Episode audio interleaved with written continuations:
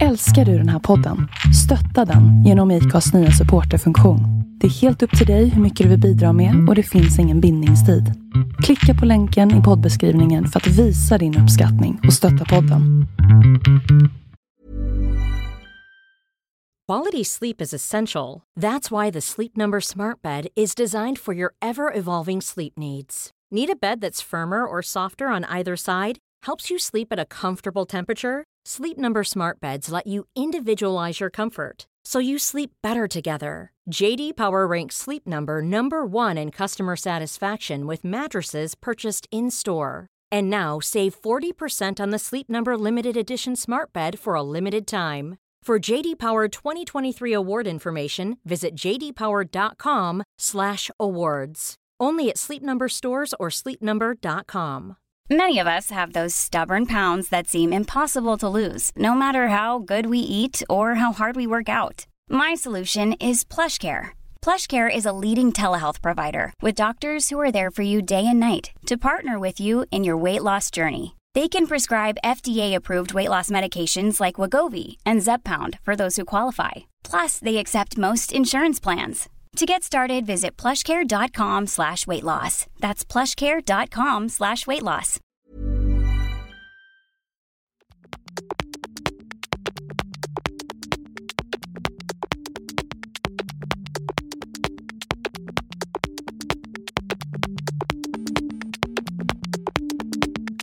I avsnitt 99 berättas historien om det svenska succéföretaget POC.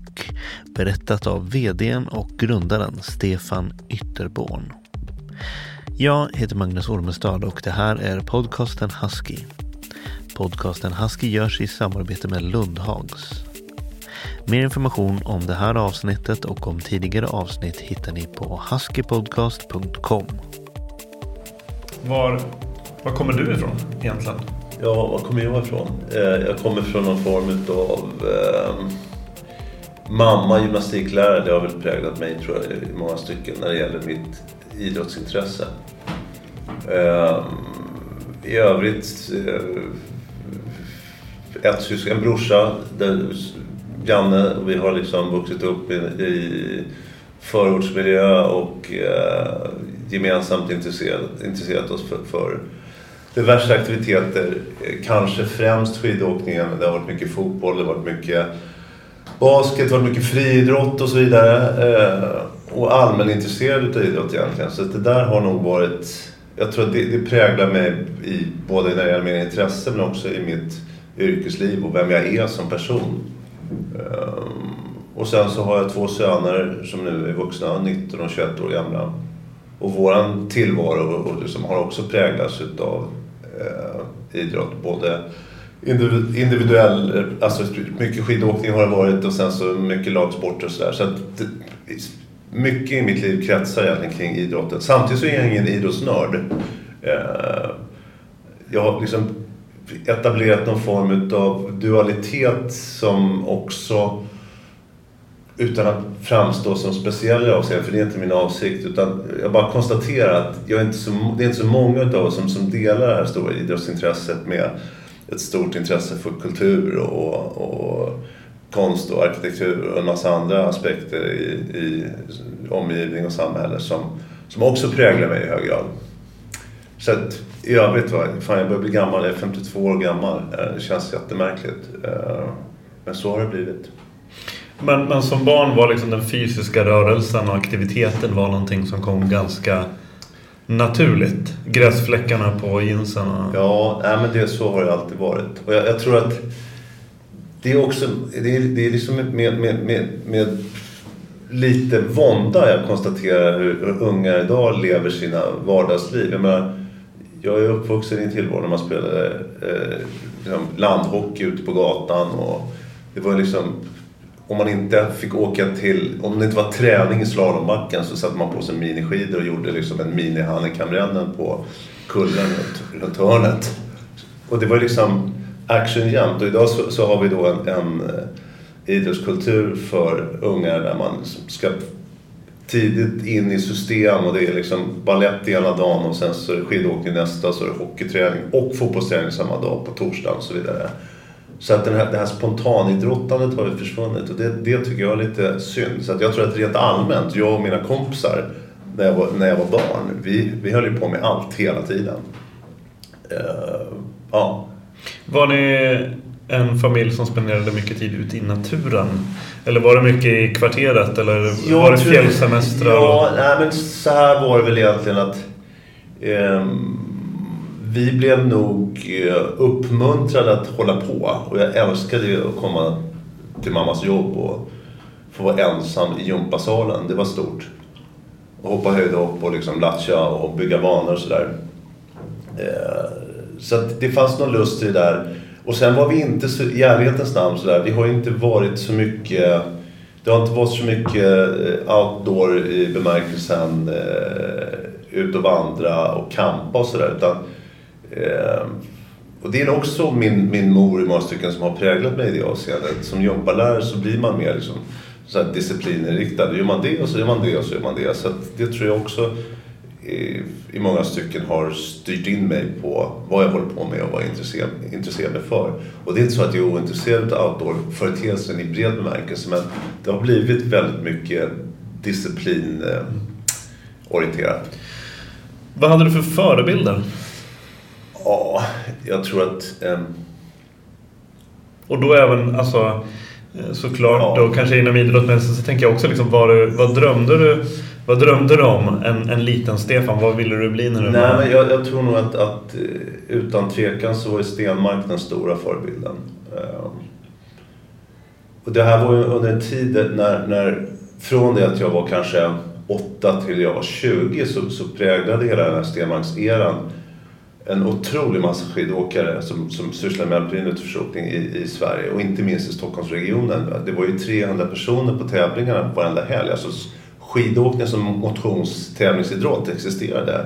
Vilket den, den inte gör idag. Vilket jag återigen kan tycka är lite sorgligt med lite sådär romantiskt eh, retroperspektiv på hur det var förr. Men eh, idag så är utslagningen rätt, rätt tuff i det att om du inte väljer att gå på skidgymnasium eller om du inte förmår komma in så är det över. Så den där, det är en otroligt smal elit ett elitfenomen som, som exkluderar och som, som blir som jag inte tror driver heller eh, möjligheten att få, få fram de allra bästa åkarna. För att det, det, de här satsningarna inom alla idrotter känns eh, tråkigt tycker jag. Bra eller dåligt, strunt samma. Men det var fantastiskt på den tiden. Jag tror att vi var liksom 300 eh, och i den, där man sedermera blev senior och fortfarande drevs av den här lusten att hålla på liksom och, och eh, träna och tävla och åka käpp. Eh, så var det ändå, och, och liksom, med ett åldersspann på mellan liksom, 16 och 40 bast. Mm. Så tror jag att alla de här 300 startande på de här helgtävlingarna faktiskt eh, hade någon form av Stenmarks eh, aspiration och drömmen om att kanske liksom Under den minuten lyckas. som man var ute i banan ja, så då var, då var man Stenmark? Ja, ja, men det var stort. eh, men och i övrigt då, så här, förebilder i stort så tror jag att det finns ju en, en, en, jag har två stora sådär förebilder och det är dels Stenmark då där jag sedermera förstod att Eh, jag har inte eh, vare sig talang eller träningsdisciplin att liksom nå dithän. Eh, och det var inget svårt, liksom, det var ingen svår insikt utan liksom, i förlängningen av det här när man sedermera då i mitt fall spenderade en säsong i Chamonix och på allvar lärde sig åka, åka skidor och hela den här tidiga liksom 80-talsföreteelsen blev mycket puckel. Eh, och så hängde man där och så, så utvecklade man sin skidåkning och, och gjorde det till en del av sitt liv i en bredare bemärkelse än att hänga liksom, i, i småbackarna i Stockholmsregionen och åka till en annan, en annan tävling i Dalarna och i Norrland. Sådär. Så att det där har ju liksom blivit till någonting mycket, mycket större i min tillvaro. Vilket jag är oerhört lycklig över. Den andra stora sådär eh, förebilden eller drömmen jag hade. Det, det, jag är hobbytrummis och det finns en kille som heter Billy Cobham som är en sån där jazz fusion trummis som är extra allt. Som var liksom min dröm. Så det var den andra delen utav, av mitt liv. Att, att, att, bli en jävel på att spela trummor. Eh, och det var ju samma sak där. Att jag hade vare sig talang eller disciplin att nå dit hän. Men det där försöker jag liksom få rätt sida på senare i livet nu. Inte för att jag ska bli lika bra som Billy Cobham men jag spelar mycket trummor och jag är betydligt mer disciplinerad nu. Så att, eh, det går lite bättre nu än när jag var 15. Det blir kanske en bra nödventil också om man ska driva ett företag. Att kunna dra sig tillbaka och sitta i musiken och få utlopp för lite. Ja, eh, absolut. Någon slags meditativ eh, Ja, nej, det finns någon dröm där också. Jag är ju, apropå, tack vare idrotten eller på grund utav, och det är bra eller dåligt igen, så, så har jag ju liksom utvecklat någon form av ett målinriktat beteende. Så jag har ett tydligt mål i det här avseendet också. Det, mitt mål i det avseendet är att jag om åtta år när jag fyller 60 bast ska kunna spela live på Fasching utan att någon funderar på vem fan är det som spelar trummor. Så att det finns hela tiden i allt jag tar mig för mer eller mindre liksom ambitiösa målsättningar. Och resan dit är, är liksom... Det är inte målet i sig utan att, att, att tydligt förstå vad liksom ändan på den här resan är och sen så njuta utav vägen dit. Använder du mycket vispen i trummorna? Ja, alltså det går i perioder där beroende på vad man lyssnar på för tillfället. Men, eh, eh, det är en viktig, det är liksom det är mycket och, och där blir det också någon form av man, man snöar in på en speciell trummis och sen så eh, är det någon liksom cool jazz-snubbe från eh, början på 50-talet och då blir det mycket vispar och sen så plötsligt så är man eh, inne på ett mer fusionbetonat Dave Weckel 80-tal och sen så är det massa liksom jävligt snabba fills och grejer som man inte riktigt grejar men som man kämpar med. Så det, det, det finns ett helt panorama utav liksom utmaningar här som är spännande. Men vad hände där eh, i de här klassiska åren i samband med din student? Du Ja. drog till Chamonix och du har även surfat en del tror jag. Jo, jag, Vem blev du då? Ja, men då var jag nog sådär, vem var jag då? Eh, alltså så här var det när jag var eh, fem, 14 år så flyttade familjen till Brasilien. Eh, och eh, eh, jag, det fanns en dröm. Alltså jag, jag, jag började åka skateboard sådär. Alla som minns sådär Eurocana som är en klassisk skateaffär som låg precis bakom, vid, vid, vid, jag vet inte vad den lilla snutten heter, men det är en liten snutt precis vid, vid Sergels torg runt hörnet där. Eh, där man gick in och bara drömde om, om eh, det var så fantastiskt. Där låg alla de här Kryptonixhjulen och Roadriders och Parkriders och så vidare staplade och, och brädorna hängde i taket. Det var en, en fantastisk, alltså den här drömmen om Kalifornien på något vis. Den var rätt ny. Det var, då fanns det då dels Eurocana eh, och sen så, fanns, alltså hade Gul och Blå en satsning nere i Birger på skate på den tiden också. och, och man liksom köpte Skateboard Magazine och läste liksom sönder de där tidningarna. Eh, och visste precis vad som hände i Santa Monica och vem, vem eh, Peralta och, och, och liksom Seaboys Boys och Alva och Dogtown. Hela den här kulturen var liksom så här. Trots att man var så oändligt långt därifrån så var man närvarande på ett intressant sätt i det här sammanhanget. Och då kom ju förstås hela den här surfgrejen. Så att när jag var 11-12 år eh, och skatefenomenet slog ner liksom i Stockholm eller i världen i stort och det här blev någon form av superintressant fenomen återigen, kultur över hela världen med hubben i Santa Monica. Eh, så och det dök upp en och annan surfbräda så här i butikerna nere på Gul och Blå. Framförallt, jag tror att Gul och Blå var de som starkast då drev liksom drömmen om det här med surfing som någon form av lifestyle-företeelse. Och så flyttade jag till Rio de Janeiro med familjen när jag var 15, 14, 15. Och fick möjlighet att surfa. Och lära mig surfa. Så det var ju liksom stort. Och jag var ju... Eh, det var ju, liksom, det var ju väldigt få som, som höll på eh, med det här. Liksom, Tore-grejen hände liksom tio år senare. Att man överhuvudtaget kunde surfa i Sverige, det var liksom... Det fanns inte. Så att det, det, det var ju en otroligt liksom, stor grej för mig att komma liksom, och, och få lära mig surfa. Och, och vara en del utav det här eh, som jag bara hade liksom läst om. Men fanns det, var det liksom en blomstrande surfkultur i Rio då? Ja, ja fantastisk. Alltså det, var, det var ju...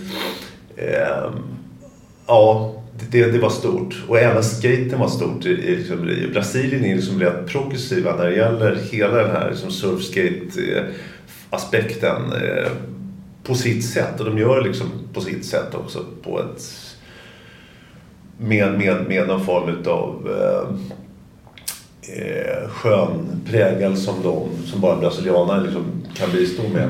Men hur som, så eh, väl där och liksom ett och ett halvt år senare och i det att man har, har eh, fått blivit smittad av den här företeelsen så var det viktigt för mig att fortsätta och, och, och bejaka det här intresset. Så att jag åkte till, först var jag Chamonix en säsong och så åkte jag till Australien och hängde i Noosa Heads ett halvår.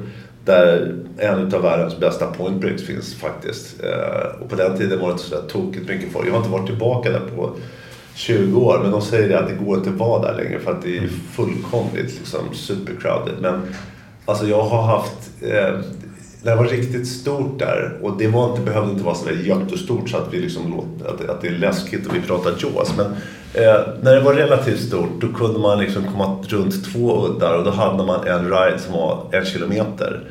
Och sen så kunde du bara ta brädan under armen och springa tillbaka längs den här liksom halvön och kasta i vattnet igen och köra. Ja, det var helt galet alltså. Så det var, det var en fantastisk tid. Eh, och surfingen har jag aldrig liksom, nu är jag liksom en slö farbror som kör longboard och jag har aldrig haft någon sån prestationskrav eh, på mig själv. Utan jag tycker, för mig är det där mer en oändlig njutning där jag inte liksom behöver styla och så här kolla på mig. Utan jag kan, jag kan bara liksom, jag kan hänga, sitta på brädan i vattnet och liksom i, i kontemplativ bemärkelse njuta och sen så får jag tre eller 30 vågor den dagen beroende på hur, Mm. hur, hur det ser ut. Det gör inte så mycket. Utan, Men du surfar fortfarande? Ja, så, så ofta jag kan. Även i Sverige? Ja, jag landställer på Gotland. Jag får väl kanske mellan fyra och tio surfdagar i Sverige. Eh, I det att det matchar med att jag är där. Liksom. Det är inte så att jag åker iväg någonstans. Och sen så eh, kanske jag får i snitt sex, åtta dagar i övrigt per år. I det att jag åker eh, någonstans. Jag var i Portugal i, i, höstas och då fick jag tre dagar. Och sen så ska vi ner och hälsa på min son som är i Costa Rica nu och surfar i några dagar. Så det blir en del. Eh, det blir in, inte mycket, men då och då. Och med stor glädje. Um, tidiga 20-åren eller vad man kan säga efter, efter Chamonix och efter Australien. Vad var det, hur översatte du de här, eh, för det är ju livsstilssporter som de i Ja. och då har man ju en tendens att bli lite det påverkar ju väldigt mycket, Ja. den här världen. Men, men du har ändå översatt det här till någon slags karriär. Visste du, vad, vad, hade du, vad följde du för drivkrafter? Nej, alltså det som hände sen det var egentligen att, att jag gjorde lumpen vilket då var en intressant företeelse. Jag hade egentligen inga sådär eh, förväntningar eller värderingar i, i, i, i den bemärkelsen. Utan jag hamnade på Gotland eh, i luftvärnet som någon form av eh, plutonschef på Robot 70. Eh, och hela den här militär, militär alltså den här, eh, det är lite grann rollspels jag har aldrig kört rollspel, men det blir, de har sin egen tillvaro. De har hittat på sin egen värld. De har sina egna regler liksom. Det, jag tyckte bara det var otroligt spännande. Så jag, som, är jag, jag lajade med där. Ett, ett år med när man leker. Liksom. Ja, och jag körde, jag körde all in. Eh, och utan att vara någon stridiskt, Det var inte det som var grejen. Utan liksom att leva den här artificiella påhittade tillvaron. Och det gjorde att jag, jag, jag i deras ögon levererade jävligt bra. Så jag blev liksom eh, headhuntad till någon, någon FN-tjänst som, som kompanichefsadjutant på Cypern. Eh, och liksom på väg till grundutbildningen i Södertälje så bara, nej vad fan, det här är inte jag. Så jag klev av bussen och så var jag tvungen att hitta på någon... Bokstavligt talat, du ja, klev av bussen. Ja, jag klev av bussen. Jag stod på centralen och skulle precis när, nej det här funkar inte. Eh, och jag hade liksom inte analyserat det utan det bara snurrade på. Eh, men eh, hur som. Det var då jag egentligen, och då började jag jobba extra. Jag jobbade mycket på, på Moderna Museets restaurang uppe på, på eller restaurangen Smuggler på Moderna Museet. Och det var en fantastisk tillvaro. Det var liksom ehm, kul att jobba på museet, det var kul att vara i den miljön. Det var liksom konserter varenda onsdag.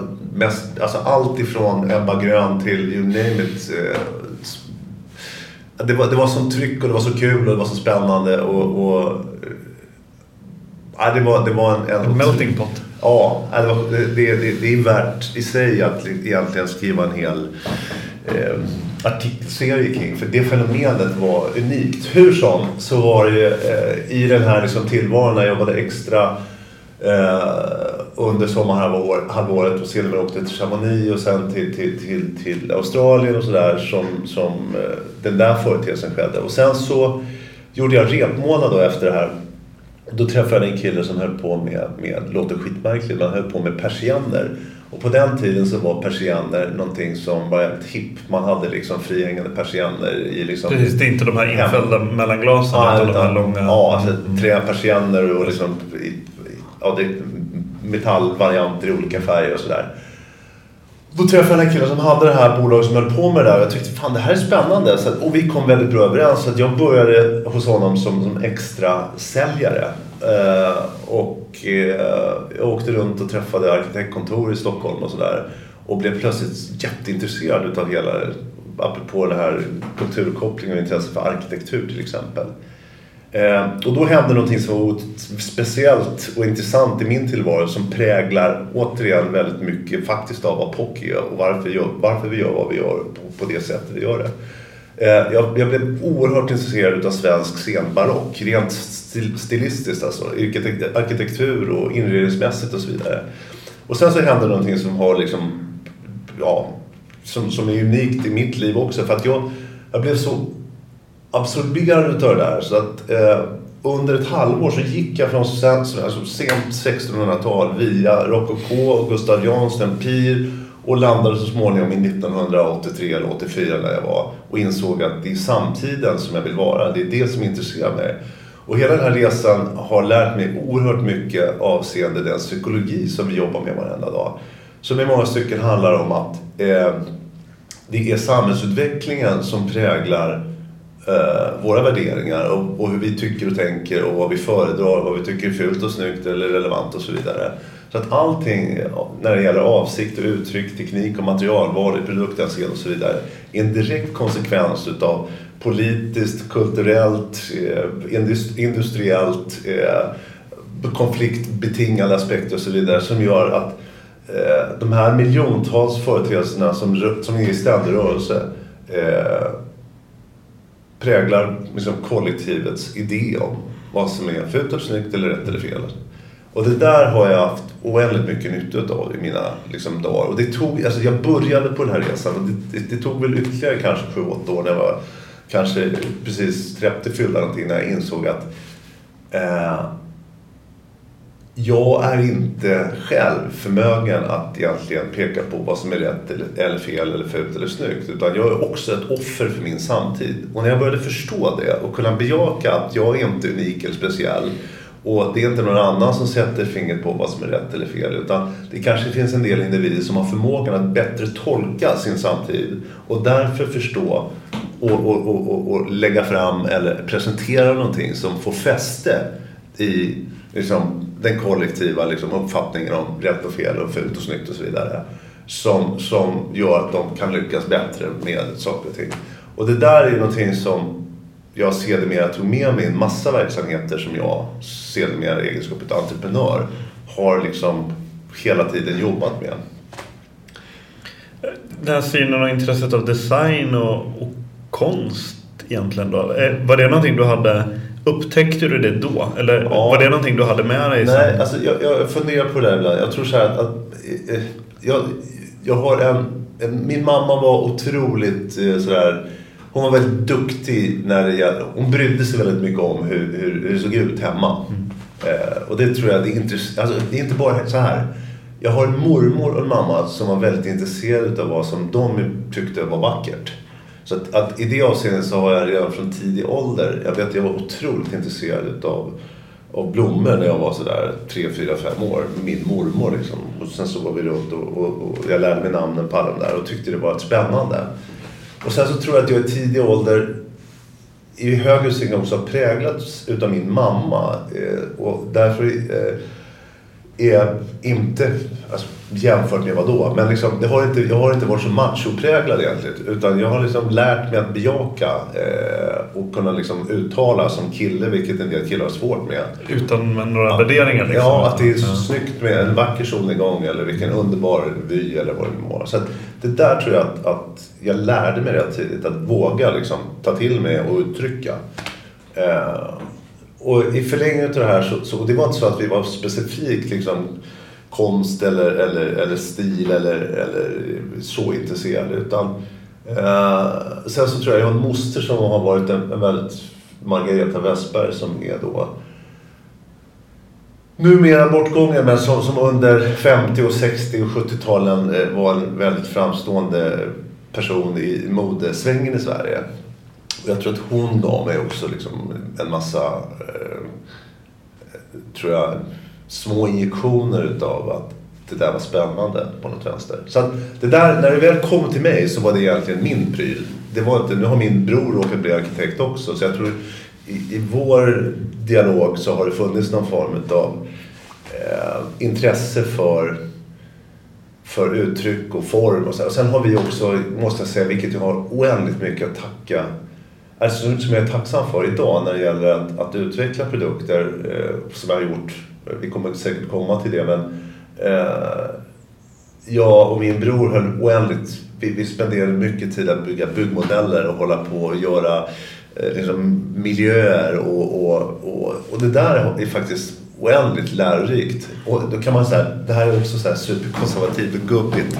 Jag, jag, kan säga oroa mig för mina söner att de, de har varit totalt ointresserade av allt det där som handlar om att ja, bygga ett flygplan eller, eller att eh, mekano, lego eller ja, vad det nu må vara.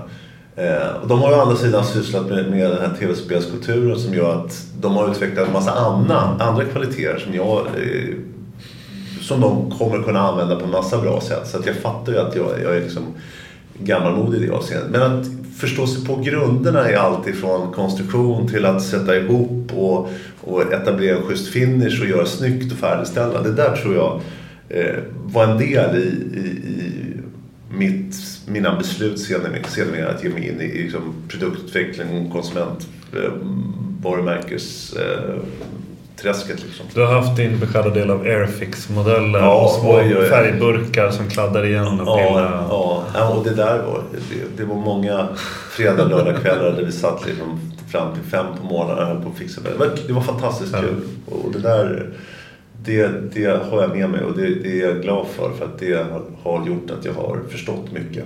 Trots att jag inte är ingenjör. Efter jazzkonserten på Fasching så kommer det, det är flask, vad heter det, flaskskeppsbyggande som väntar. Alltså jag, jag, jag, vågar, jag kommer inte berätta vad jag håller på med just nu för att jag har precis satt igång ett sånt där sjukt jävla projekt som, som känns verkligen som jag kanske skulle ha sparat på det i 20 år till tills jag var 70 någonting.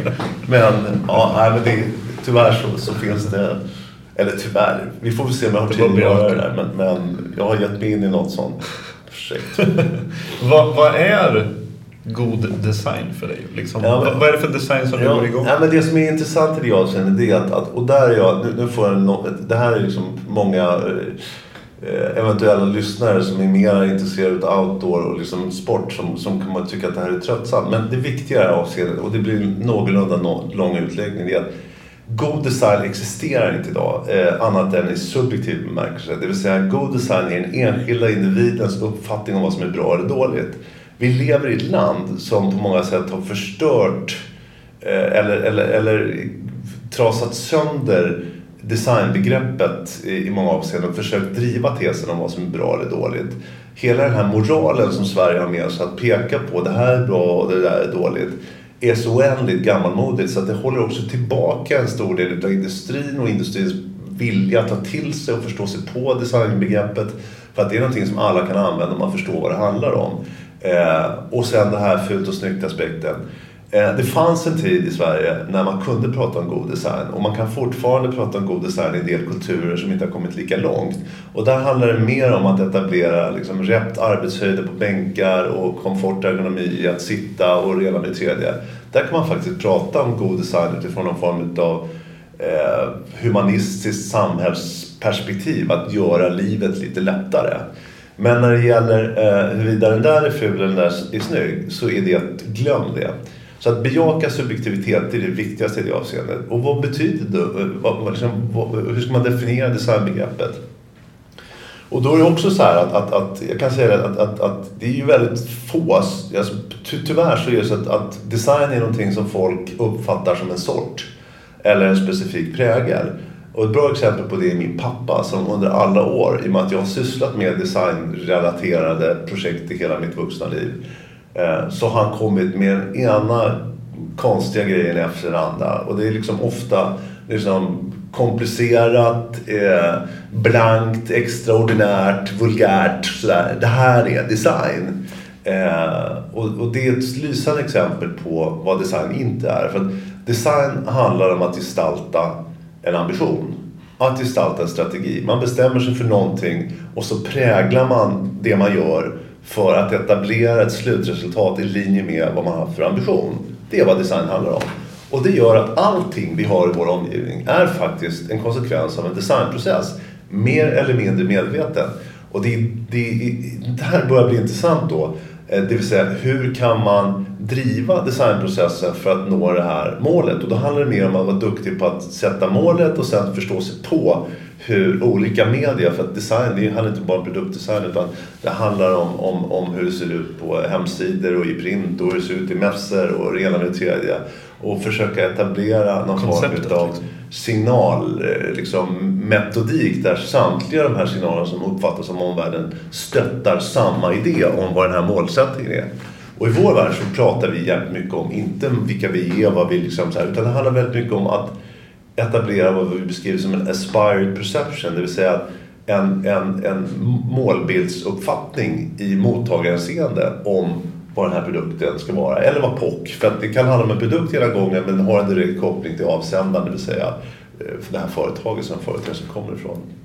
Och det där är mitt stora intresse och det är kanske det som är lite som om, jag, eh, om jag då saknar en talang eh, och disciplin när det gäller skidåkning och och, och, och spela trummor så, så, min, min talang handlar nog väldigt mycket om att eh, dels förstå sig på någon form av samhällelig förändringsföreteelse och hur det präglar eh, värderingsförändringar och sen så utifrån det här specifika subjektiva sammanhanget, det vill säga POC eller om jag har som tidigare i livet jobbat som konsult för en massa andra företag, driva tesen om hur man bäst förmår att skapa intresse kring ett erbjudande med konsekvens, kontinuitet och tydlighet som bygger på någon form av eh, logik och relevans och, och kredibilitet avseende att den här produkten faktiskt kan komma från det här företaget som säger att de ska göra det här och att det sedermera är liksom uppfattas fysiskt och estetiskt precis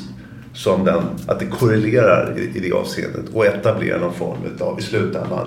För vad handlar liksom i dagens kritiska liksom, idag, alltså, med, med, den kunskap som marknaden, både den enskilda konsumenten och kollektivet utgör, så kan man inte lura folk längre. Och det, det, jag är inte intresserad av att lura folk, men det kunde man faktiskt göra så sent som, det sker fortfarande faktiskt. Men eh, våra kunder, eh, eh, tror jag, eh, vi kan etablera dialog med dem i det att det finns en, en, total transparens i vad vi håller på med, vad vi gör och vad vi har för avsikt att göra. Och stötta det med alla medel och se till att serva våra kunder så gott vi någonsin kan. Eh, och det bygger på någon form av ärlighet i den här relationen. Jag, kan, jag tror till och med så att all framtida business kommer bygga på ömsesidig sympati. Man måste faktiskt gilla varandra. Och, och då handlar det om att, att liksom stötta hela det här med, med, med eh, att inte bryta de här inbyggda löftena som finns i det att man sysslar med någonting och se till att det då i slutändan blir som man har bestämt sig för att man vill uppfattas utav den här kunden. Eh.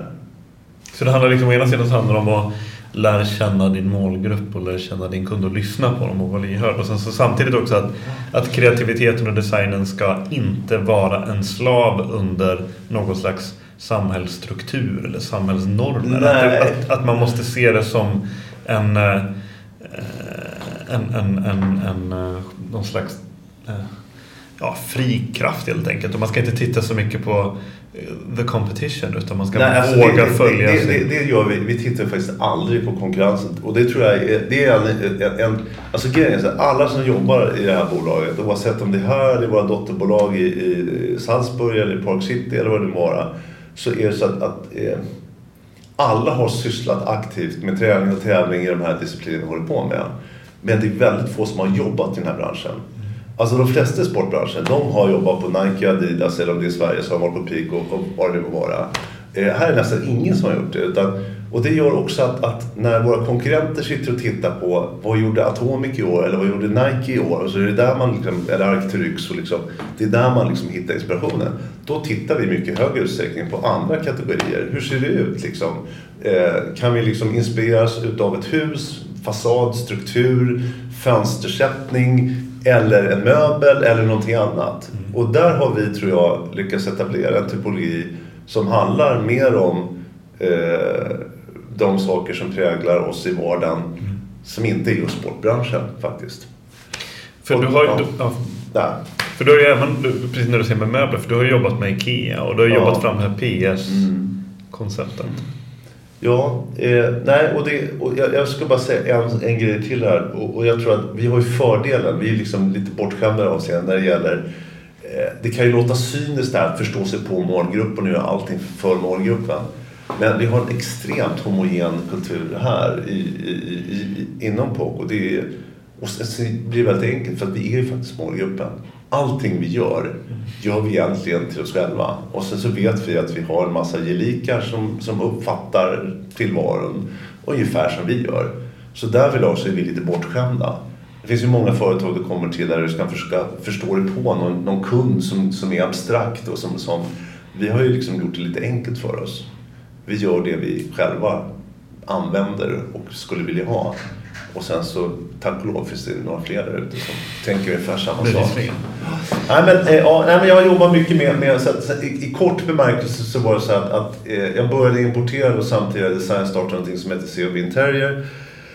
Och i anslutning till det där så, satt jag, så, så blev jag ju då, i det här samtidsintresset så etablerade jag en otrolig massa spännande kontakter med, med eh, internationella designer i, i, runt om i världen och de liksom, det här är mitten på 80-talet och de heter liksom eh, Jasper Morrison och James Irvine och eh, Mark Newson och Konstantin Gritschik och så vidare.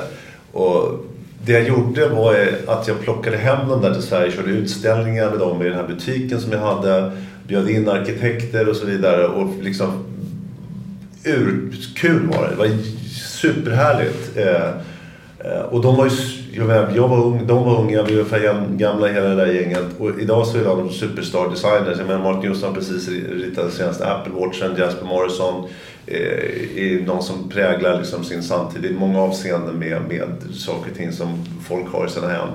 Eh, oavsett om det är liksom vattenkettlar eller stolar eller belysningar och du kan tänka vad det kan vara och så vidare. Och så vidare. så att jag, jag fick liksom en, en eh, ett nätverk utav en massa internationella unga personer som höll på i den här svängen.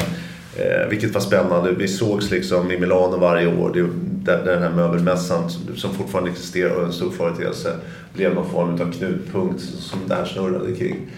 Eh, och eh, det som hände sen, eh, det var väl egentligen att, att eh, när lågkonjunkturen liksom slog till som värst 1991 då uppstod en helt ny situation. Apropå det här med, med samhällsförändring och, och, och eh, preferenser. Där eh, design under 80-talet i många stycken låg onödigt nära egentligen vad, vad konst, konstscenen liksom representerar. Eh, det blev en väldigt blurrig, liksom, eh, otydlig eh, åtskillnad mellan vad, vad design och konst var. Jag menar, Design har ju alltid en tilltänkt användare. Konsten handlar mycket mer om möjligheten att, att, eh, typ, för, för, liksom att bejaka sig själv och sina egna uttryck utan hänsyn till vem som ska betrakta det eller använda det. Eh, och, och hela liksom, designscenen blev jävligt ex, barock. Eh, eh, nästintill vulgär och komplex och, och, och, och, sådär. Och det var svindyrt. Det var numrerade serier och signerade serier, serier och så vidare. Men när ekonomin rasade 91 så från en dag till en annan så byttes hela det här liksom perspektivet på vad som är rätt eller fel eller vad man liksom söker.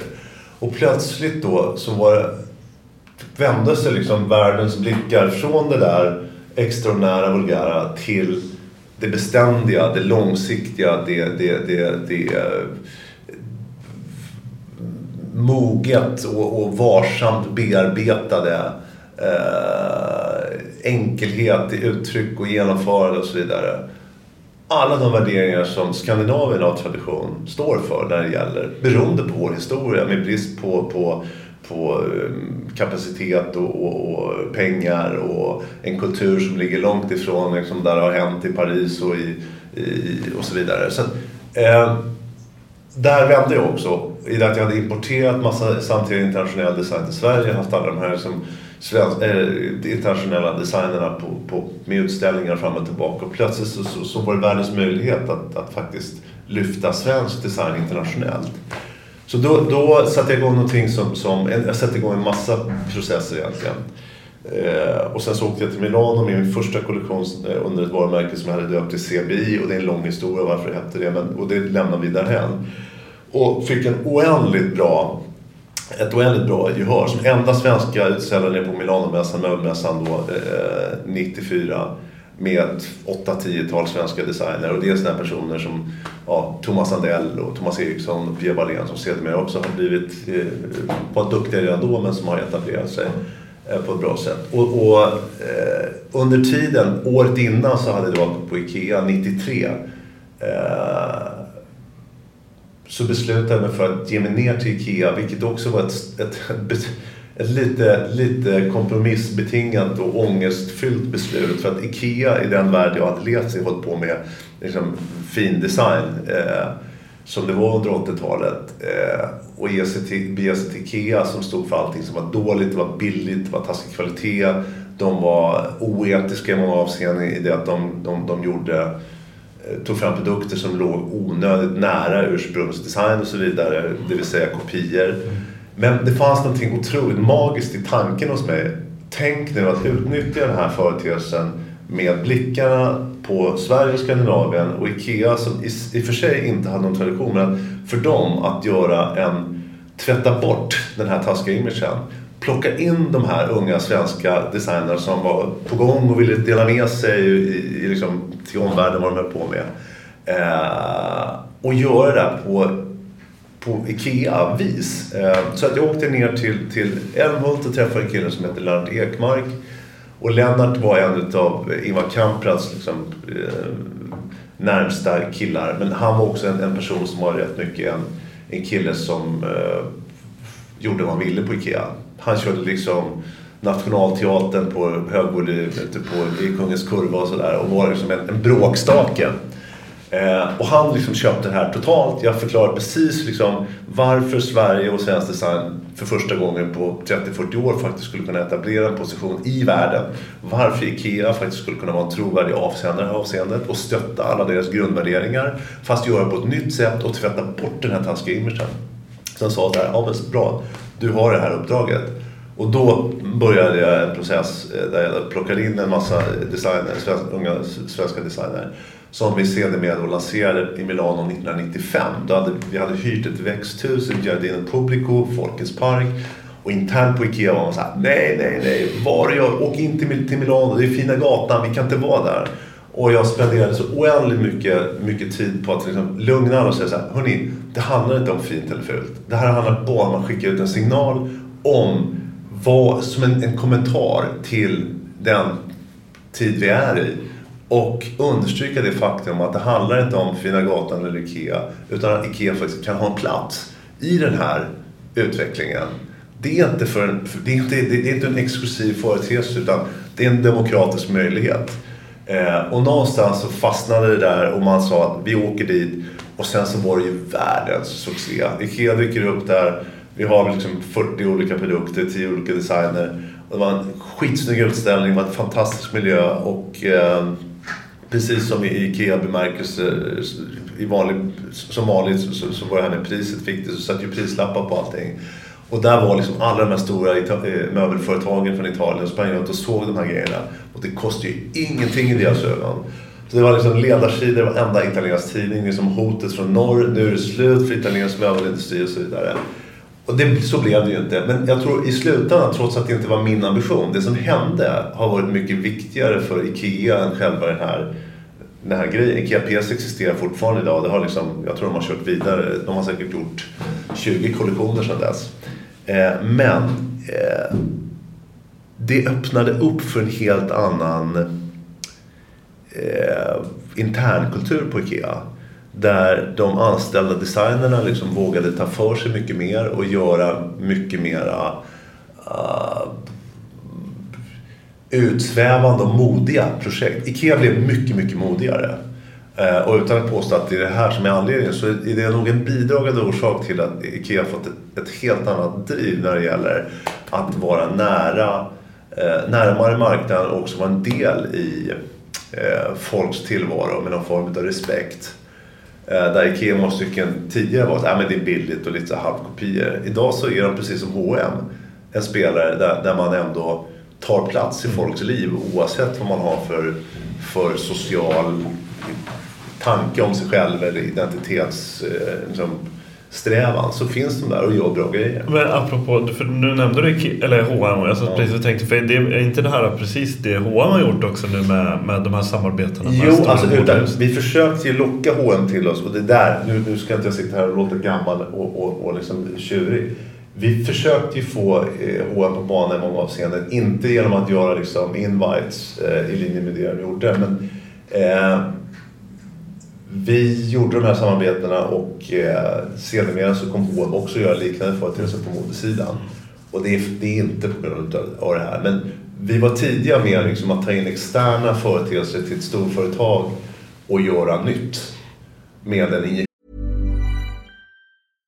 Ready to pop the question? The jewelers at BlueNile.com have got sparkle down to a science with beautiful lab-grown diamonds worthy of your most brilliant moments. Their lab grown diamonds are independently graded and guaranteed identical to natural diamonds, and they're ready to ship to your door. Go to Bluenile.com and use promo code LISTEN to get $50 off your purchase of $500 or more. That's code LISTEN at Bluenile.com for $50 off. Bluenile.com code LISTEN. Planning for your next trip? Elevate your travel style with Quince. Quince has all the jet setting essentials you'll want for your next getaway, like European linen premium luggage options, buttery soft Italian leather bags, and so much more. And is all priced at 50 to 80% less than similar brands. Plus, Quince only works with factories that use safe and ethical manufacturing practices. Pack your bags with high-quality essentials you'll be wearing for vacations to come with Quince. Go to quince.com/pack for free shipping and 365-day returns. There's never been a faster or easier way to start your weight loss journey than with PlushCare PlushCare accepts most insurance plans and gives you online access to board-certified physicians who can prescribe FDA-approved weight loss medications like Wigovi and Zepbound for those who qualify. Take charge of your health and speak with a board-certified physician about a weight loss plan that's right for you. Get started today at plushcare.com slash weight loss. That's plushcare.com slash weight loss. plushcare.com slash weight loss. Från utsidan istället för att liksom fortsätta bara jucka på insidan. Den här förändringen eh, från 80-talet till 90-talet med en ekonomisk kris. Eh, om vi spolar fram, det, det, det, satte, det, det var ett sammanhang som det här projektet med IKEA mm. Eh, föll i god jord så att säga. Och som vi då spolar fram tiden ganska långt då. Till där då POC föddes ja. för tio år sedan. Ja. Vad var det för, hur såg samhället ut då? Hur såg skidbranschen ut? Och vad var det för verklighet ni, ni du befann dig i när ja, idén kom? Det, jag tror att det är viktigt att bara liksom en, en snabb, snapshot på vad som hände efter IKEA där. För första gången så insåg jag då att själv hade jag hållit på då och fixat. Jag hade jag hade liksom sysslat med import och, och, utställningar. Jag hade några butiker i Stockholm tillsammans med kollegor som hette Inredningsbutikerna Klara där vi sålde liksom vardagsdesign för, för liksom allt ifrån glas och porslin till liksom soffor. Eh, jag eh, fick möjligheten att göra IKEA-projektet och såg plötsligt att Fan vad härligt! När man verkligen kan ta i och när det finns utrymme för att ta in en fantastiskt duktig fotograf, en grafisk designer, eh, någon som snickrar liksom utställning som gör att det inte känns som det är liksom hemmagjort och där jag själv har stått med spacklar redan med tredje alla gånger tidigare. Så kunde man liksom ge det här det stöd som gjorde att man fick en, en bra impact. Och tack vare, eller inspirerad utav det här, eller förlängning utav det här, så startade jag då en, en verksamhet som heter Ytterborn Fuentes Design Management där jag då under många år jobbade med mycket i Finland med Hackman och Arabia och Ita och repositionerade de varumärkena. Jobbade mycket med, med Saab, Absolut Vodka och med Nokia och fram och tillbaka. Det stora internationella lanseringsprojekt. Skitkul var det, det gick jättebra. Men jag hamnade i en situation där jag kände så här, fan, alltså, jag, jag måste göra någonting med mitt liv som innebär att jag faktiskt bidrar med nytta. För att det är ingen som behöver liksom, dricka mer sprit eller köpa ett par nya bestick utan, eller en ny stol. Utan allt det där bidrar egentligen bara till någon form av acceleration av konsumtionshastigheten som jag egentligen inte gillar. Utan tesen om min sida tillsammans med uppdragsgivarna om alltid att se till att etablera eh, och, och, och, och erbjuda produkter som har förmågan eller potentialen att bli en klassiker som kommer leva kvar utan att behöva göra nytt som ska behaga både ögat såväl som att stå emot tidens tand i fysisk bemärkelse. Så att grejer som räcker länge. Eh, så det fanns hela tiden en form av ideologi i det jag, det jag gjorde. Men jag kände så här, nej, det här, jag måste ur det här. Och eh, jag sa upp mig från min egen firma då, där jag var VD ute på Fuente som jag hade startat. Eh, för att fundera på vad jag skulle göra. Jag hade kanske 10-20 olika projekt. Eh, POC var ett utav de projekten och då, hade, då var mina ungar sådär 4-5 år. De hade precis eh, liksom, jag var tillbaka i skidbacken och stod där med, med liksom, borrmaskin i hand och köpa på axeln vilket jag inte trodde skulle hända. Men, och tyckte att fy fan vad härligt det är.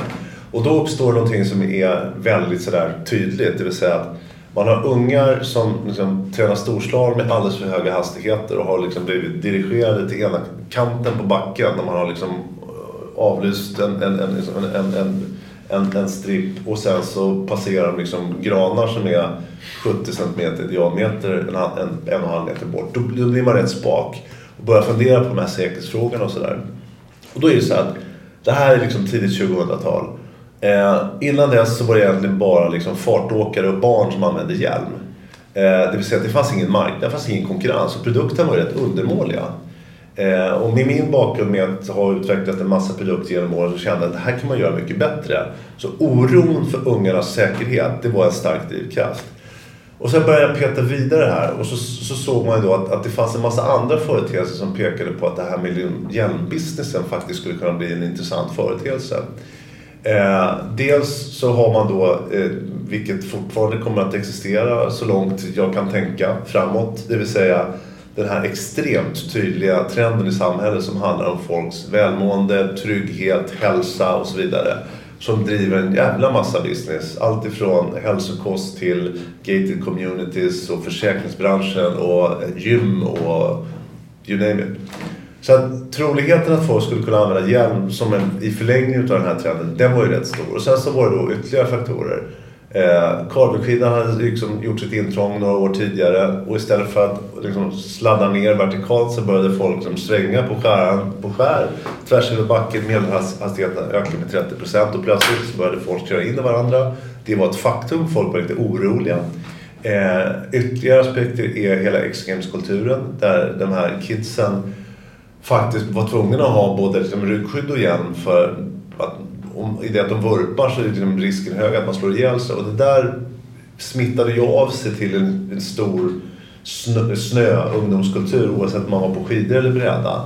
Där unga runt om i världen ville identifiera sig med den här extremsföreteelsen och började använda igen för att vara cool plötsligt. För då var man en del av den här företeelsen. Alla de här grejerna tillsammans med massa andra företeelser. Och det, det tycker jag är så här. Eh, jag, skulle aldrig, jag lämnar aldrig några råd men, men när du kritiskt granskar en affärsidé till exempel eller en tanke om att, att sätta igång ett företag och hur du än vänder och vrider på argumenten eh, men att du inte kan slå hål på det då reser sig håret på hela kroppen. Man ska, planeterna står liksom i linje och känner att jag måste göra det här. Det finns ingenting som inte stödjer idén om att det här faktiskt ska kunna bli någonting. Så då, då, när jag sitter och funderar på, och det var väl också mitt, den här känslan av att kunna göra nytta. Så att missionen som fortfarande är vår starkaste drivkraft kom till mig på första maj-trofén när jag var uppe med ungarna 2003 i Svansjöliftarna dagen efter, vi höll på och friåkte där. Så bara, tsch, jag ska starta en verksamhet med missionen om att rädda liv och minska konsekvenserna av skador för skidåkare. Den här missionen har sedermera utvecklats till att rädda liv och minska konsekvenserna av skador för vad vi beskriver som Gravity Sports Athletes och cyklister. Eh, det är så, så långt vi har kommit när det gäller att adressera olika användargrupper nu. Och det är också den vision som starkare än någonting annat driver oss här varenda dag när vi kommer till jobbet. Eh, där vi vet vad vi gjorde igår, vet och förstår i det att vi har dragit lärdom utav just det eller vad våra konkurrenter gör. Vi lever i en värld där allting är mätbart tack och lov. Vi kan mäta hur väl vi och våra konkurrenters produkter hanterar och absorberar energi och så vidare. Och det finns en massa andra tekniker kring det här. Men det gör att vi hela tiden har, och nu kommer jag tillbaka här med sportbakgrunden och målsättningar, att hela tiden drivas av att göra bättre och vilja vara bäst.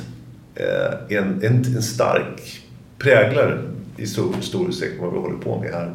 Eh, och inte till förmån för, vår själva, för, för oss själva utan i bästa fall för att kunna göra nytta någon gång vid något tillfälle för någon annan och faktiskt stötta den här missionen om att rädda liv och minska konsekvenserna av skador. Så den visionen och missionen som hela började med, det är fortfarande det som präglar ja. och driver? Liksom. Och det är också spännande för att allting vi gör eh, har faktiskt, man kan säga att ja, det finns ju en del t-shirts och hoodies och, och mössor som, som inte stöd, stödjer det där. Men eh, vad vi än har gjort, oavsett vad vi har liksom, eh, tagit oss an, så har det sitt ursprung i där. Och det är framförallt en exkluderande faktor, för det kan dyka upp massa idéer som, som man rätt snabbt, för att bibehålla fokus och, och, och densitet och konsekvenser i det vi håller på med, som vi kan liksom skjuta åt sidan. för att det, det, det reflekteras inte i, i den vision som vi har definierat och som är vår ledstjärna. Eh, sen finns det en annan aspekt som, som, som, som gör att, att vi, det finns om vi lyfter ner det ett steg ner så börjar vi syssla med? Vi håller på med protection and performance. Det som gör det ännu mer utmanande är ju det att, att om man, liksom, ibland får jag frågan hur gör man världens största hjälm? Och det är skitlätt. Man gör den bara så här stor. Och nu sitter jag här och pratar radio men det jag visar liksom är någonting som är, som är diameter 1,40 runt huvudet. För det, den kommer vara fantastiskt bra. Men du kommer inte vinna något, något, något, något handikapp och du kommer inte vinna någon Tour de France-etapp med sån hjälm. Så att hela den här eh, motsättningen med att optimera prestanda med att, att eh, etablera så hög skyddsgrad som möjligt. Det, det, det ger ytterligare en, en spännande dimension som är utmanande och som man kämpar med dagligdags. Eh, och med det sagt så har vi då allting vi gör stöttar idén om protection och performance egentligen i det avseendet. Och jag konstaterade häromdagen, det är väldigt kul, förutom barnhjälmar så har vi aldrig gjort en hjälm eh, eller ett par skidglasögon eller ett ryggskydd eller vad det nu vara som har för avsikt att liksom nå ut i middle market. Alla våra hjälmar vi gjort någonsin har vunnit VM, OS, X-games eller you name it. Alltså i olika kategorier oavsett om det är puckelpist eller om det är super-G eller om det är superpipe eller vad det må vara, eller på cykelsidan. Så att det är också någonting som jag kan känna mig nöjd och stolt över som egentligen bara är en konsekvens av vilka vi är. Alla hjälmar som du kan köpa var som helst och lyfter från hyllan, det är exakt samma hjälmar som du ser på TV. Och det är kul. Mm. Um, var den medveten, för det har du redan berättat att, att väldigt många av nyckelpersonerna här på, på, på företaget på POC kommer inte ifrån sportbranschen. Uh, var det en medveten strategi för att fylla någon slags lucka som du såg? Nej. Eller kom det ena gav det andra? Liksom? Ja, det ena gav det andra. För jag, kan känna, jag, jag känner nog så här, jag känner nog, nog, nog lite exkluderad, eller så här, jag var inte alls exkluderad. Jag hade ingen, eh, ingen, inget nätverk i sportindustrin. Mitt nätverk fanns liksom i industridesign, arkitektur, reklam, grafisk design och så vidare. Så där hade jag mina kontakter. Och det var där jag sökte också folk och då var det ju så att det, även där så finns det folk som aktivt har hållit på med de här grejerna. Så sportsvängen hade jag liksom ingen, ingen eh, relation till. Eh, så att det blev så. Och det, jag tror att det blev väldigt bra just att det blev så för att det har bidragit till den relativa nivån av differentiering kontra vad sportbranschen i övrigt gör.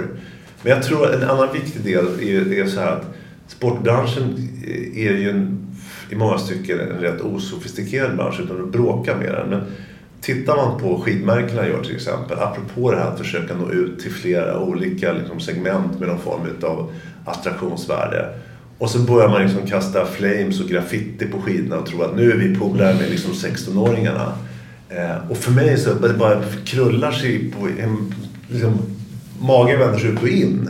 Eh, och det vi faktiskt har gjort, och det, det, är inte så här, ska vi göra så här? Utan med naturlighet och så har vi oavsett vilken användargrupp vi adresserar, så har vi gjort det på vårt vis. Vi har aldrig försökt flirta med eh, enskilda användargrupperingar utan vi har alltid försökt förstå oss på de specifika krav som finns när det gäller eh, performance och fit och specifika skydd och så vidare kopplat, kopplat till de specifika risker som finns i de här användargrupperingarna för att, att utveckla en så pass relevant produkt som möjligt.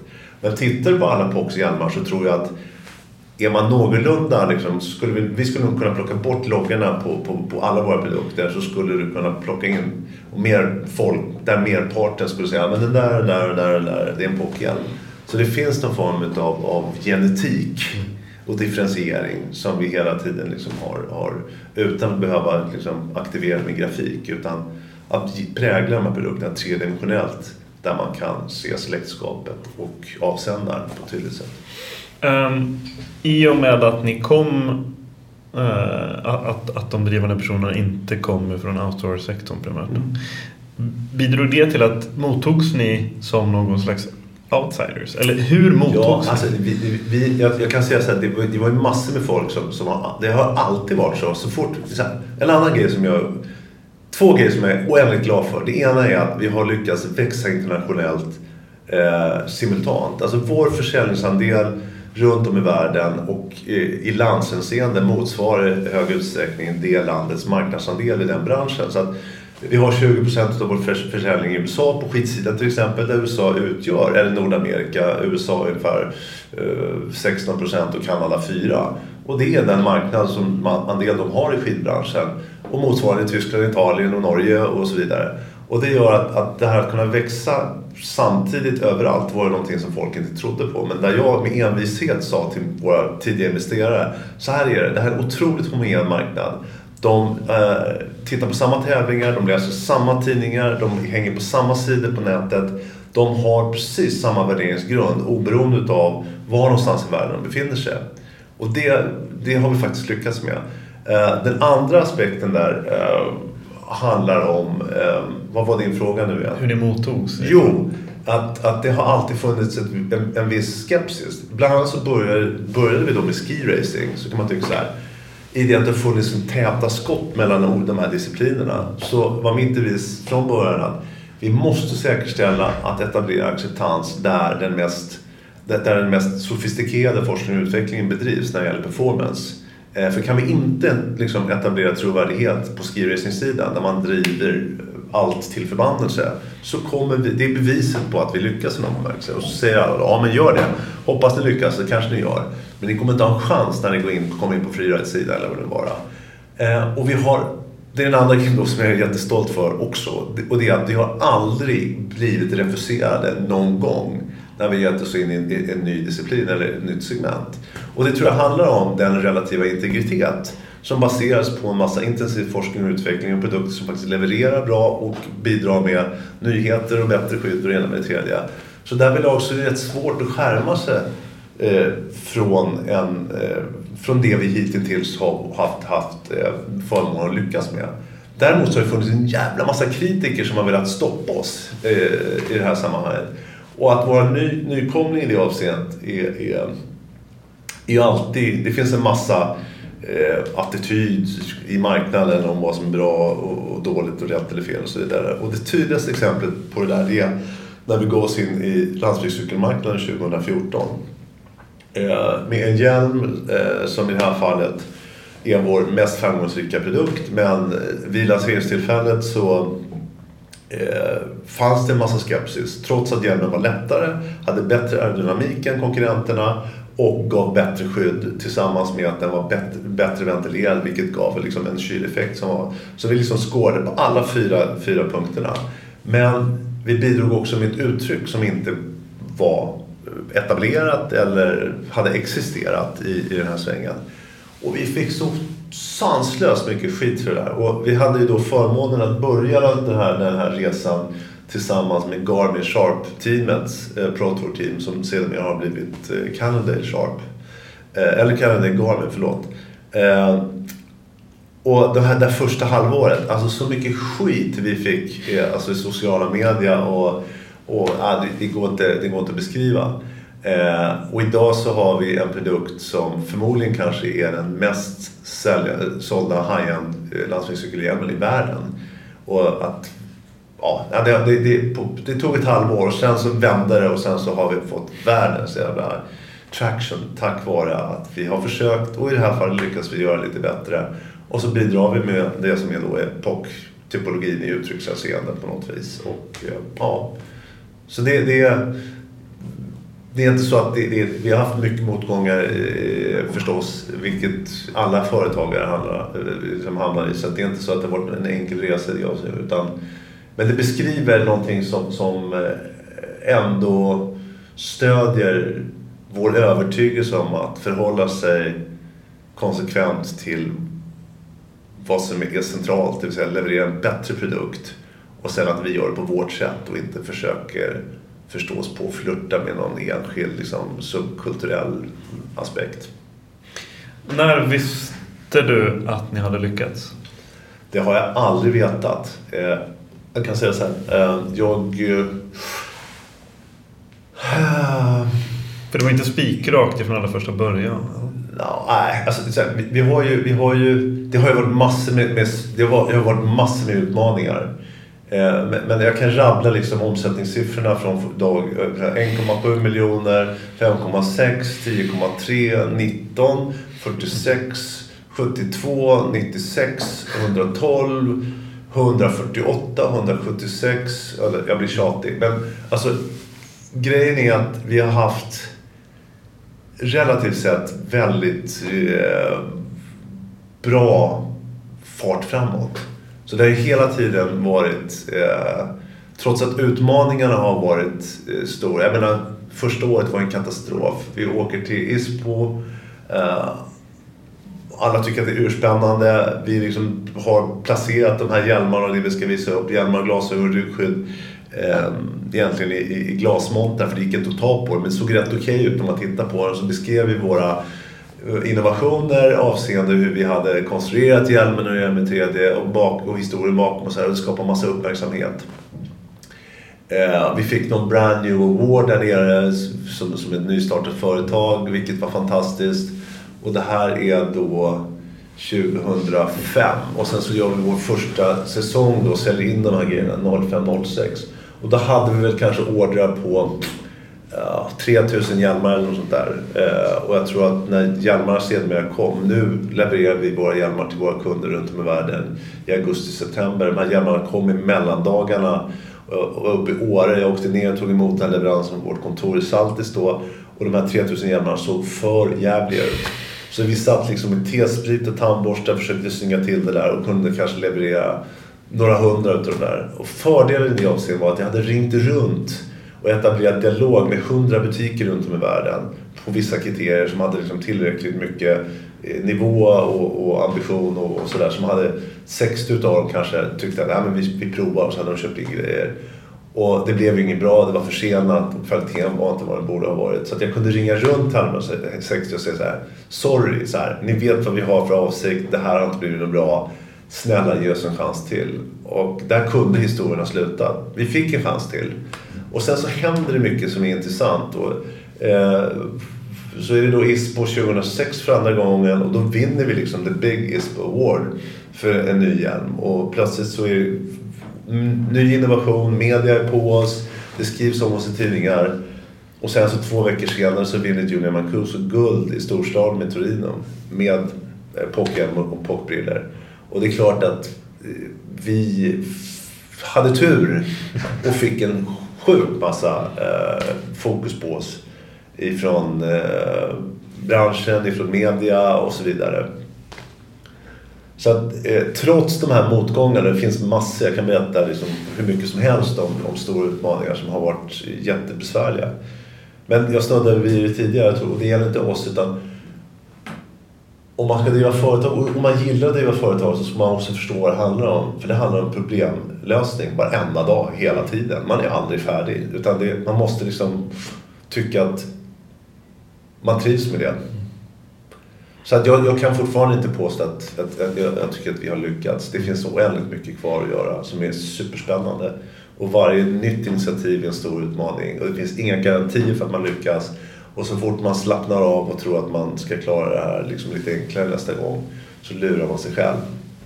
Så att eh, med samma kraft så måste man liksom gång efter annan se till att gå. Och det är klart att det finns en massa misslyckanden i produkter som inte har slagit och så vidare. Där vi av flera anledningar har gjort felbedömningar och felaktiga beslut som gör att liksom, den här produkten inte lirar. Eh, det är ju, man kan ju inte eh, återuppfinna hjulet hur många gånger som helst. Nej. Och förny, ta en produkt och förnya den hur många gånger som helst. Men för det driver ju väldigt, ett, ett, väldigt ambitiösa forskningsprojekt. Ja. Och det har ni gjort från dag ett och verkligen kört på hela den här POC Labs-biten. Ja. Vad, vad, vad har ni... Måste säga, vad är de stora landvinningarna som kommer ur det labbet och vad finns i liksom alltså, ja, Det finns en massa. Jag, jag tycker ett bra exempel. Nu ska vi ge oss in i commuter-svängen. Det vill säga att att eh, vara delaktiga i den förändring som sker i samhället idag som är en av de där stora förändringsparametrarna. Där jag tror att just att cykla hemifrån till jobbet eller till skolan och så vidare är väl det som kommer prägla vår samhällssituation mer än mycket annat de kommande 20 åren. Eh, och där vill vi vara en del och återigen stötta liksom, med, med ursprung för vår mission där det är en rätt liksom, eländig tillvaro att dela liksom, gatumiljön med bilister och andra cyklister och fotgängare och det tredje. Så kan vi fortsätta driva missionen mission om att rädda liv och minska konsekvenser av skador för den användargruppen och sen se till att anpassa de här produkterna om det så är liksom cykeljackor om det regnar eller hjälmar och andra produkter för att eh, ge dem en, en tryggare och bättre, bättre funktionellt sett eh, tillvaro i den här liksom, resan hemifrån och tillbaka så är det något som, som vi, vi som är ett, ett kall. Eh, och i det kallet så har vi då bland annat fått möjligheten att jobba tillsammans med Volvo. Och då händer ju saker och ting som, eh, om man gör den här hemläxan på riktigt, och nu har jag haft tur att jobba med Volvo, så har vi tack vare deras statistik som de har etablerat eh, sedan 50 år tillbaka, eh, så kan vi sätta oss ner tillsammans och peka exakt på vilka situationer eh, där eh, som, som inträffar där, där cyklister och bilister till exempel hamnar i situationer där man krockar och det uppstår olyckor och folk gör sig illa och så vidare. Och hur bilisten beter sig när de landar på, eller cyklisten beter sig när de landar på, på bilen med allt vad det innebär, vad man slår i överkropp och knän och ansikte och huvuden och, och hur man ramlar i gatan. Eller sådana enkla företeelser där man vet att eh, Alltså 19 procent tror jag att det är utav samtliga olyckor eh, mellan bilist och cyklist handlar om att bilisten öppnar dörren när man parkerat bilen och så kör man in i, som cyklist i den här bilen och så vidare. Och då, och då så är det inte alls utan det är, det är, det är närmare 7 procent utav olyckorna som, som sker på, på grund av det. Men det är nästan 20 procent utav de mest allvarliga skadorna som kommer ifrån den här specifika företeelsen. Och då börjar man kreativt fundera på vad kan vi göra åt det? Och då kanske inte lösningen är att göra en bättre hjälm utan snarare tillsammans med Volvo utveckla system som gör att bildörren går inte att öppna när eh, kameran i backspegeln har identifierat en, en approcherande cyklist. Och plötsligt så flyttar vi ifrån hjälmföretaget POC och får en mycket mer holistisk eh, bild utav vad vi kan bidra med för att stötta missionen om att rädda liv och minska konsekvenser utav skador för Gravity Sports Athletes och cyklister. Så att idag så har vi mycket mer proaktiv, eller mycket mer, alltså vi, vi innefattar både proaktiv, aktiv och postaktiv säkerhet. Det vill säga, vad kan vi göra för att undvika olyckan? Vad kan vi göra för att fortsätta hantera situationen när du har hamnat i en situation där du behöver en hjälm eller ett armbågsskydd eller någonting? Och vad kan vi göra när olyckan varit framme och du ligger där medvetslös på gatan för att se till att så snabbt som möjligt eh, påkalla ambulans eller evakuering om det är så att man är på berget. Så att eh, idag så har vi, jobbar vi eh, mycket mer med elektroniska digitala lösningar. Eh, det kommer fantastiska produkter runt hörnet där man har eh, blackboxes, eh, GPS-trackers, larmfunktioner som vi med stolthet kommer visa som stöttar den här, mycket, den här bredare perspektivet, det vill säga POC Jämföretaget? Ja, POC. Företaget som stöttar tanken om säkerhet för den här, de här användargrupperna fast på en massa olika sätt. är vad framtiden som vi ser kommer eh, eh, innebära för oss. Vad är det som inspirerar dig nu? Finns det företag eller personer i branschen och så i din omgivning som på något sätt inspirerar dig? Eller är det fortfarande den här ursprungliga missionen som, som du brinner ja, för? Ja, jag, jag tror att eh, vad är det som inspirerar mig just nu? Jag tror att eh, ja, men jag, jag gillar... Jag, jag, jag, jag dels så, så, så, brukar jag säga så här att, att, att jag har förmånen att, att få vara dirigent eh, i världens bästa orkester. Alltså, mina kollegor här, det, det är otroligt dedikerade och, och kompetenta individer. Och vi har ett väldigt tydligt sätt att samverka där vi delar, etablerar de här målbilderna, alla förstår var vi ska någonstans, alla kör åt samma håll och det finns en väldigt dynamisk process i det här hur vi liksom rör oss framåt i det sammanhanget. Eh, och det tycker jag är en, en, en stor inspiration att, att dagligdags få jobba med de här extremt kompetenta människorna. Eh, och sen så kan jag tycka att det finns en otrolig massa eh, inspiration i, i, i, i, Jag tror att, att en, en, våra atleter, de som, som är cyklister och skidåkare och snowboardåkare som, som använder våra grejer och som, som delar med sig av högt och lågt och synpunkter och fram och tillbaka där vi som ska stötta idén om säkerhet men också i bästa fall också supporta deras möjlighet att faktiskt vinna den här tävlingen som de har lagt ett helt liv på att träna inför. Och när det där kommer tillsammans då, då uppstår liksom deras största tillfredsställelsen. Om, om du skulle få en väldigt bred pensel nu och eh, skissa på trender som du ser i framtiden. Vi pratar 5-10 års perspektiv ja. och kanske inte nödvändigtvis bara för POC utan liksom för samhället. Vad, vad, tror du, vad är det för spår som vi är på väg in på? Som kom, ja. Vad kommer diktera morgondagens? Jag tror att det största, det största och tydligaste är, är liksom the journey towards the zero emission society.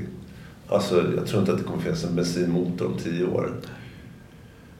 Och innebär det att alla kommer cykla? Nej, det kommer det inte göra. Men det kommer innebära en drastisk förändring i hur vi rör oss och, och vilka, vilka eh, fordon och, och vessels och så vidare som, som man kommer att använda och hur gatumiljö och in, alltså infrastruktur och så vidare kommer förändras.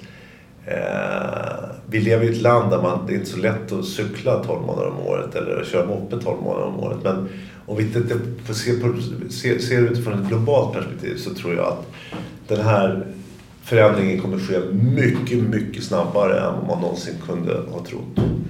Sen så tror jag också utan att vara eh, sådär, det finns otroligt mycket elektronik och digitala företeelser som, som eh, kommer hjälpa oss i att utveckla bättre tjänster och produkter och stötta vår mission till förmån för våra användare eh, i slutändan just nu. Men jag ser också en, en otrolig eh, inflation i, i massa onödiga produkter just nu när det gäller digitala företeelser och appar och så vidare som liknar rätt mycket hela den, den första liksom, eh, IT-vågen när den begav sig. Där man ska, tror att man ska förändra världen med massa ny teknik. Och någonstans så är det ändå så att människan i grund och botten, eh, rent antropologiskt, i någon, eh, har ju en massa eh, beteendebetingade eh, sociala eh, means eller, eller sätt som man liksom inte ändrar på från en dag till en annan. Det är klart att då hänger vi framför telefonen på ett helt annat sätt, så det är inte det jag säger. Men de där grundläggande grejerna kring hur folk interagerar och man tycker bra och dåligt och så vidare. Det kommer man liksom inte kunna ändra på. Och som en konsekvens av det här så, så, så, så, i den här romantiken kring vad den nya tekniken digitalt, elektroniskt kan innebära så finns ett överflöd av massa nonsens och icke-giltiga produkter. Så jag tror vi kommer se en kollaps eh, liknande rent ekonomiskt eh, kring de här företagen där det investeras miljarder för att göra saker och ting som är betydelselösa egentligen man har liksom inte förstått Eh, hur man ska stötta idén om ett bättre liv för användaren utan man hittar på nya grejer som egentligen är onödiga. Alltså, folk, liksom, informations, alltså vi, lever i ett informationsöverflöd. Man måste bli bättre på att mejsla fram vad som är centralt för enskilda eh, användare än att sälja produkter där, där liksom man bara adderar mängden information med en massa useless information. Och det här kommer bidra till en kollaps som kommer få ekonomiska konsekvenser. Det kommer eh Eh, bli en nystart och man kommer behöva liksom, tvätta rent eh, den här branschen.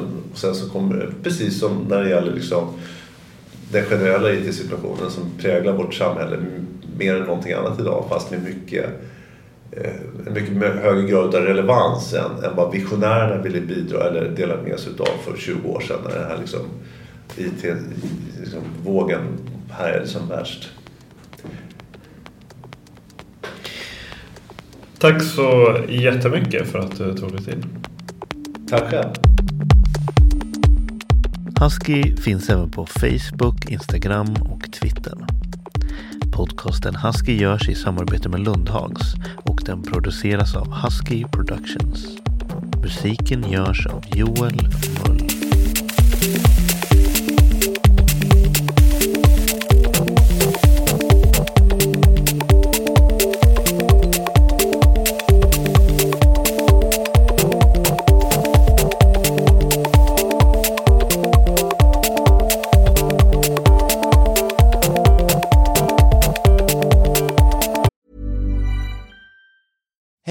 It's Danny Pellegrino from Everything Iconic. Ready to upgrade your style game without blowing your budget? Check out Quince. They've got all the good stuff shirts and polos, activewear, and fine leather goods, all at 50 to 80% less than other high end brands. And the best part? They're all about safe, ethical, and responsible manufacturing. Get that luxury vibe without the luxury price tag. Hit up quince.com slash upgrade for free shipping and 365 day returns on your next order. That's quince.com slash upgrade. Even when we're on a budget, we still deserve nice things. Quince is a place to scoop up stunning high end goods for 50 to 80% less than similar brands. They have buttery soft cashmere sweaters starting at $50, luxurious Italian leather bags, and so much more. Plus, Quince only works with factories that use safe, ethical, and responsible manufacturing. Get the high-end goods you'll love without the high price tag with Quince. Go to quince.com/style for free shipping and 365-day returns.